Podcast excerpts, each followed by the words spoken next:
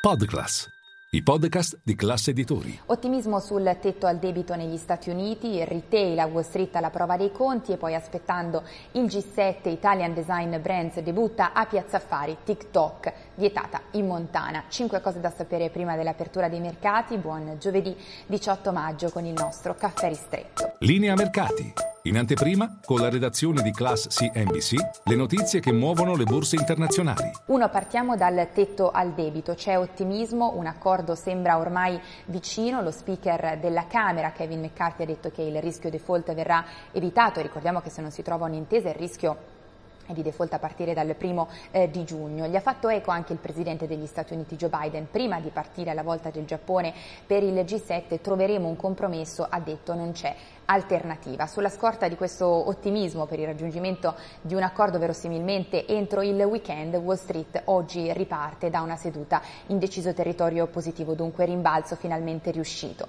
E poi due restiamo a Wall Street, settore retail alla prova dei conti, dopo quelli di Home Depot e di Target, oggi sarà la volta di Walmart. In particolare si tratta di una fotografia per quanto riguarda quelle che sono le trimestrali del settore retail, una fotografia sullo stato di salute dei consumi negli Stati Uniti. Il focus in particolare è su quelli discrezionali, vale a dire quelli che possono essere rinviati perché un rallentamento di questi di fatto è una catena di tornasole di un peggioramento del quadro economico, staremo a vedere. E poi eh, tre, aspettando il G7, è tutto pronto a Hiroshima per il via domani al summit, nel frattempo questa mattina alle 9 ora italiana il bilaterale tra la Premier Giorgia Meloni e eh, l'omologo giapponese Kishida in vista della presidenza di turno del G7 italiana l'anno prossimo.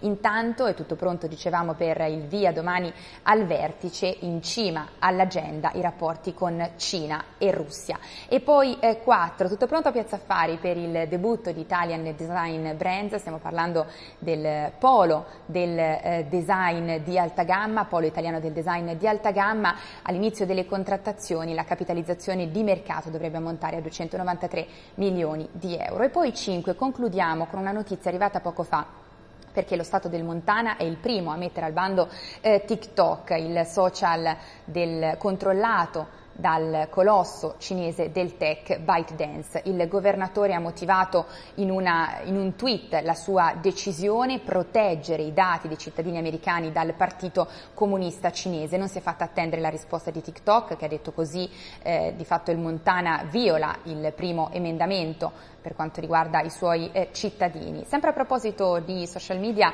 eh, una curiosità perché in un'indagine del Pew Research Center eh, gli utenti più attivi di Twitter, questa volta non parliamo più di TikTok ma di Twitter, gli utenti più attivi eh, di Twitter hanno eh, smesso di twittare, o meglio, twittano meno da quando eh, Elon Musk ha acquisito il social. In particolare il calo su base mensile è del 25% da quando Elon Musk appunto ha eh, acquistato Twitter. E tutti vi aspetto in diretta a Caffè Affari con tutte le notizie.